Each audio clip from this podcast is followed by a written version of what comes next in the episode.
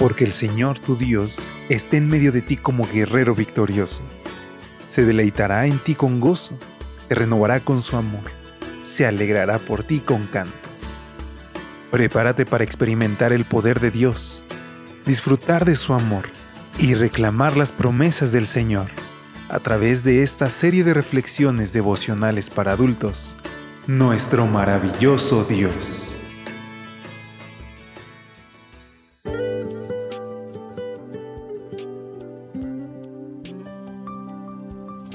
Muy buen día, qué gusto poder saludarte. Ya es 14 de diciembre.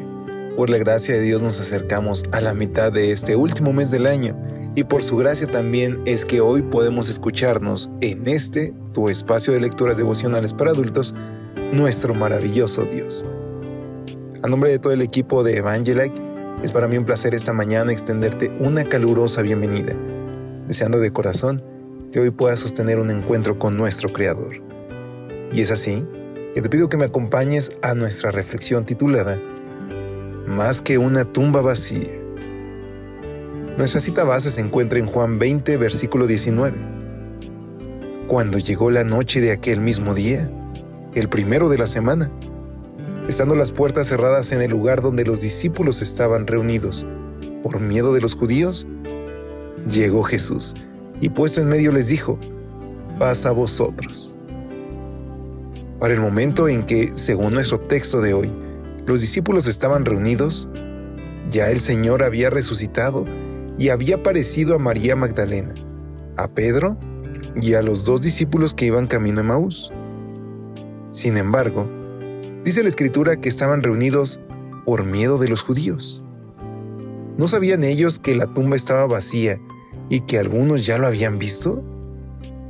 De manera indirecta, nuestro texto de hoy señala que la resurrección del Señor no fue un invento a posteriori de los discípulos, por la sencilla razón de que ellos no estaban esperando que resucitara. Más aún, cuando las evidencias de la resurrección del Señor comenzaron a aparecer, hasta se podría decir que se resistieron a aceptarlas. ¿Recordamos las palabras de los dos discípulos que se dirigían a Emaús? Sabían que las mujeres habían encontrado el sepulcro vacío y sabían del testimonio de los ángeles. También sabían que algunos discípulos habían comprobado que el sepulcro estaba vacío, pero no creyeron porque a él no lo vieron. Con razón el Señor los llamó lentos de corazón para creer. Mas llegó el momento en que lo verían personalmente. El hecho ocurrió cuando diez discípulos, todos, excepto Tomás, estaban reunidos a puertas cerradas, probablemente en el aposento alto. Entonces, dice la Escritura, llegó Jesús y puesto en medio les dijo, paz a vosotros. Como me envió el Padre, así también yo os envío. Un gozo indescriptible se apoderó del corazón de ellos, y llenos de santo fervor salieron a predicar con gran poder las buenas nuevas de un Salvador que recién había vencido las cadenas de la muerte. ¿Qué motivó a esos primeros discípulos incluso a dar su vida por su amado Señor? Más que la tumba vacía, fue el hecho de que habían visto al Señor.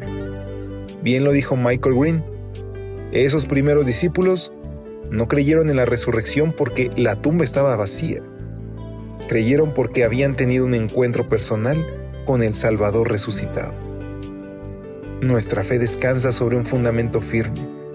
Aunque fue muerto y sepultado, nuestro Salvador está vivo, vivo para transformar nuestras vidas, vivo para interceder por nosotros, vivo para perdonar nuestros pecados, vivo para llevarnos a morar para siempre con Él.